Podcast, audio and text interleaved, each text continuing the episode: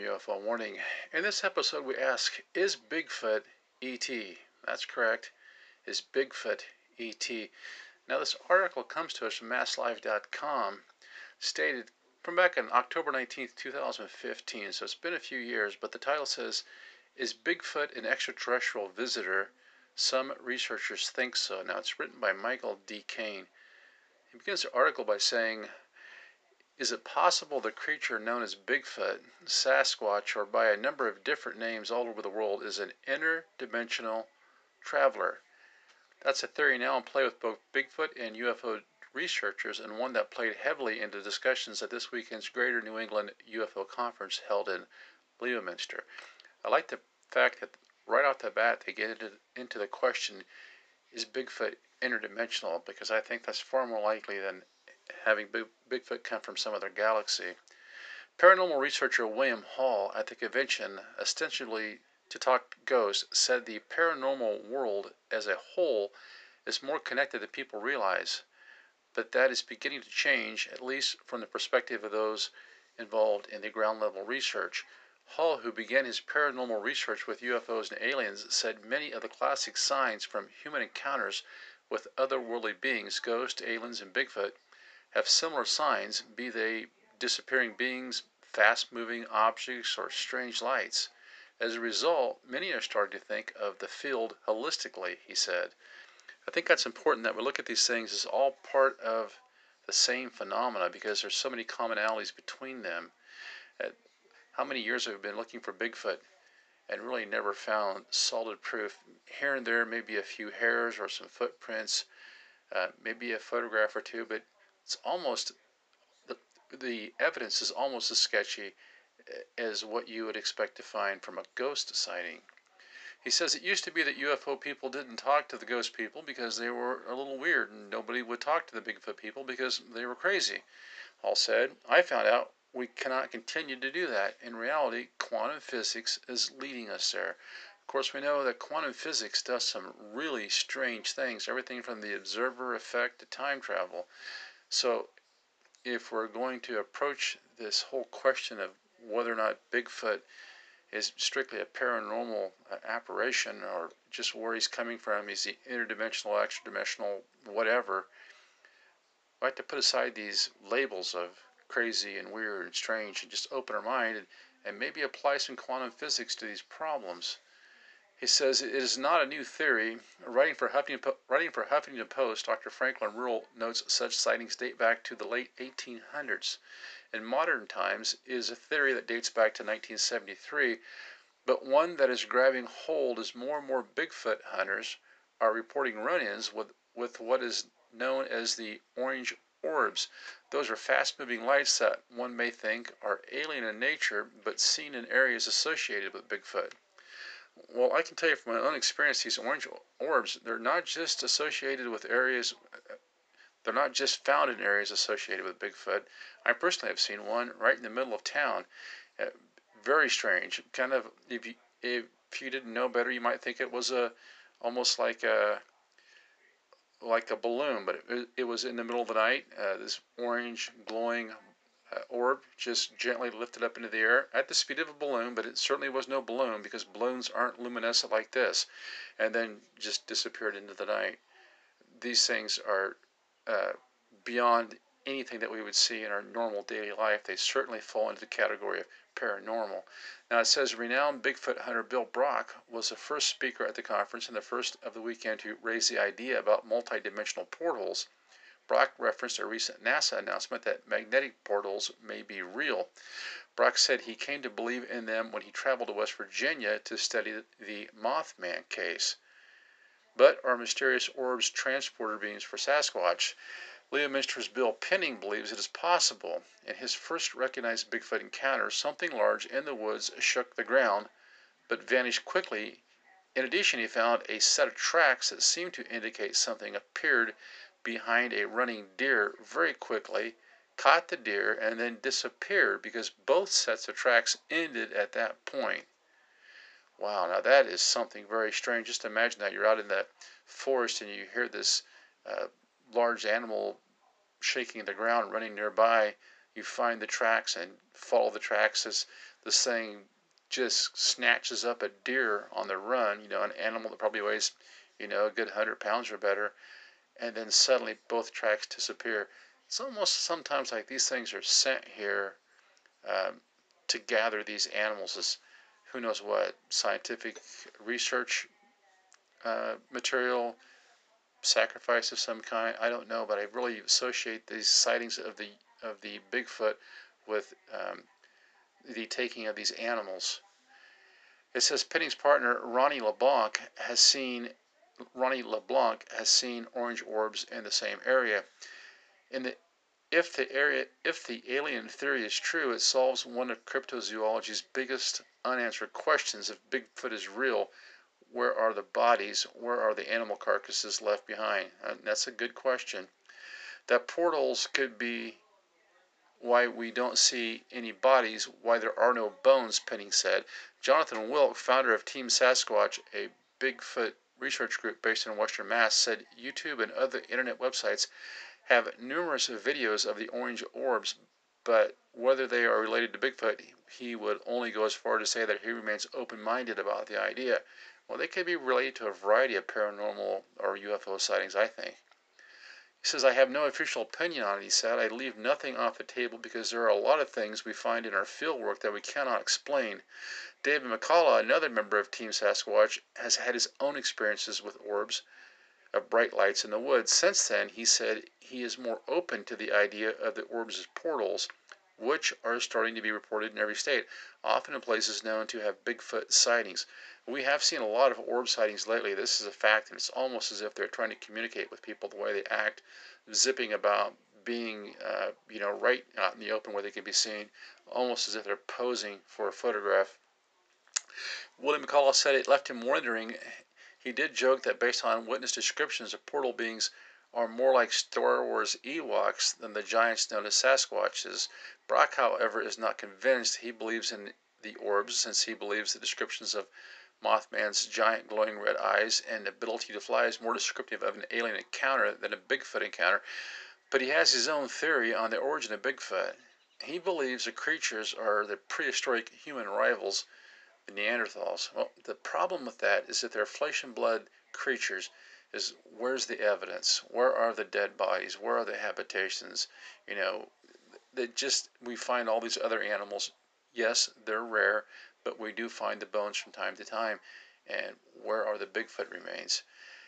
He says it's known it's a known fact that human beings and Neanderthals were battling pretty heavy 35,000 years ago. He said, I believe they split at that time and went off into the woods. Under Brock's theory, Neanderthals developed as a species parallel to human beings, but while humans were developing technology in cities, Neanderthals were learning to live in the forest and in hiding from their enemies. Like the portal theory, Brock notes his more earthbound beliefs also answer the question raised by skeptics why are they so hard to find? Tens of thousands of years of experience with camouflage, he noted. The problem is, these things are even seen near populated areas. And the fact is, if there were that many of them around, eventually one of them would have been hit by a truck or a car or something. We, we would, I believe, we would have had a carcass by now. Like us, they became masters of their domain, but their domain was a forest. They know how to hide, he said. They actually went beyond being masters of their own domain.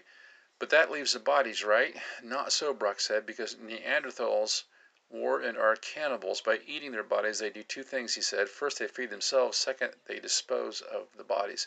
Well, that's perhaps correct. But there would be some evidence left over, I think, a piece of hair somewhere, uh, a bone fragment somewhere, uh, some leftover scat somewhere, something would be left behind, more than what we have, because just because the fact that population would have to be large enough to sustain itself. That's why personally I lean more toward the notion of these Sasquatch actually being some sort of interdimensional creature. Now I want to take a look at this next article. Now, this next article is from HuffPost.com. It's dated June 7th, 2012. That's a while ago, but I think it's still a good article. It's written by Franklin Ruehl, PhD. The title says, Is Bigfoot possibly an alien entity? And the subtitle says, Perhaps the Bigfoot creatures are UFO pilots landing on Earth for exploratory purposes or conceivably or conceivably higher level ETs are leaving behind some specimens as guinea pigs to test our environment for long-term survival. That's interesting. It says rather than being a missing link between man and the apes, Bigfoot may possibly be an alien entity. This intriguing possibility is derived from evidence to several solid UFO cases. The earliest clues date back to 1888 when a cattleman described an encounter with friendly Indians in Humboldt County, California. They led him to a cave where he saw a hefty humanoid creature covered in long, shiny black hair with no neck, sitting cross legged. One Indian told him three of these crazy bears had been cast out of a small moon that dropped from the sky and landed. The moon then ascended back into the sky, so it's highly likely the crazy bears were really Bigfoots and the moon a spacecraft. That's a fascinating tale, you know, from not that long ago, 1888, you know, what, 120, 130 years. But the, just the fact that the Native Americans just told the story exactly as they saw it and the best way they could describe it. This crazy bear. It probably did seem like a crazy bear, just dropped out of this moon, this UFO just seems so plausible. It says now fast forward almost 100 years to 1973 and Miss Refa Heightfield, Hatefield, she and her 13-year-old son were sleeping in a trailer in Cincinnati, Ohio on the morning of October 21st. Refa arose at 2:30 a.m. to quench her thirst and noticed strange lights in the adjoining parking lot.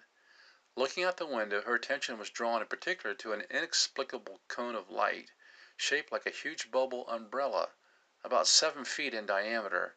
Nearby she spotted a grayish ape-like creature with a large, downward angled snout, no neck, and a sizable waist. Moving slowly, it then entered into the night. About five minutes later, both ape man and UFO disappeared. Now that would be something to see looking at your mobile home window. This UFO drops down and out pops a giant Sasquatch. Wow. Another dramatic incident occurred a few days later on October 25, 1973. A group of farmers in Fayetteville County, Pennsylvania, Fayetteville County, Pennsylvania, caught a dome-shaped UFO that was brightly lit and about 100 feet in diameter. As the locals drove toward it, they saw a pair of gargantuan creatures covered with thick, matted hair, luminescent green eyes, and long arms that dangled below their knees. A farmer's son fired a gunshot at the creatures, one of which raised its right hand in the air. At that very moment the UFO disappeared. Then the two Bigfoots escaped into the woods and were never seen again. This is something we commonly hear about with these things when they're shot at or attacked or pursued, is that they just kind of disappear into the timber. It's almost if they blend in. Dairy farmer William Bosak of Frederic, Wisconsin was returning from a co-op meeting about 10:30 p.m. on December 9, 1974, when he nearly slammed into a globular UFO on the road in front of him, its bottom half enshrouded in fog. Inside the visible transparent dome was a six foot tall ape like creature with reddish brown fur covering its body, except for the face, and distinctive pointed ears. It appeared to be operating a control panel. As Bosak passed by, the object suddenly arose and disappeared. That's got to be a sight to see, this ape-looking creature operating the control panel of a UFO. And he talks about this thing being shrouded in fog. It's almost as if this thing is just materializing into uh, our reality, into our dimension. He says in August 1976, after a series of UFO sightings around Redford, British Columbia, Canada, Several men and their children saw a hairy ape-like entity, six to seven feet tall, roaming about a mountainside. They also found a clump of hair that was sent to the Royal Canadian Mounted Police for identification. Laboratory analysis confirmed it was primate hair, but significantly it could not be matched to any known species on Earth. Wow, I would love to have a clump of that hair, wouldn't you? I wonder where that ended up at. So they got this actual hair sample and tested it in 1976. I suppose this would have been a little before DNA. And they, but they were able to tell by the, you know, the patterns and the shape and the structure of the hair that yes, this is from a primate, but it's not like anything we've ever seen on Earth. You know, it's funny how they cover up these cases. It, it's kind of it kind of goes back to that theory of the one white crow. You know, you don't have to believe in white crows, until you see one. And once you've seen one white crow, then that means the statement there are no white crows is no longer true. That means it's possible that they are true. Same thing here. Once you have a hair sample from a primate that cannot be identified, you can no longer say that there is no evidence of Bigfoot because we have hair samples from something that very well could be Bigfoot. We know it's not a primate of any variety that we know on this planet. Just saying. Perhaps the Bigfoot creatures are UFO pilots landing on Earth for exploratory purposes, or conceivably higher level ETs are leaving behind some specimens as guinea pigs to test our environment for long term survival. Or possibly these Bigfoots are criminal entities being deposited on Earth as a form of cosmic deportation. Those are all interesting thoughts, especially when you consider some of the reports of the black helicopters, men in black, uh, the U.S. military being involved when these Bigfoot sightings occur, especially when these Bigfoot sightings occur at or around the same time or in conjunction with missing people reports in national parks. And you know, those national parks cover an awful lot of acres. And if I was going to dump somebody off somewhere where they wouldn't be bothered, in the middle of one of those parks would be just the place to do it. And how do we know that the deep state hasn't got some sort of a some sort of a contract or a bargain with these guys to take those uh, ejected Sasquatch off their hands. Who knows? But I enjoyed that both of these articles are exploring different possibilities to explain what all these Bigfoot sightings are. And I have to tell you that the idea that these things are somehow fit in some sort of alien context makes a lot more sense to me than that they are simply biological creatures. Not to say that they couldn't assume a biological shape or size or you know the characteristics of an animal while they're here but the notion that, that we would have this enormous breeding population floating around uh, our parklands is a lot harder for me to accept than to think that these things could simply be some sort of extraterrestrial or interdimensional creature. Until next time, this is UFO Warning, over and out.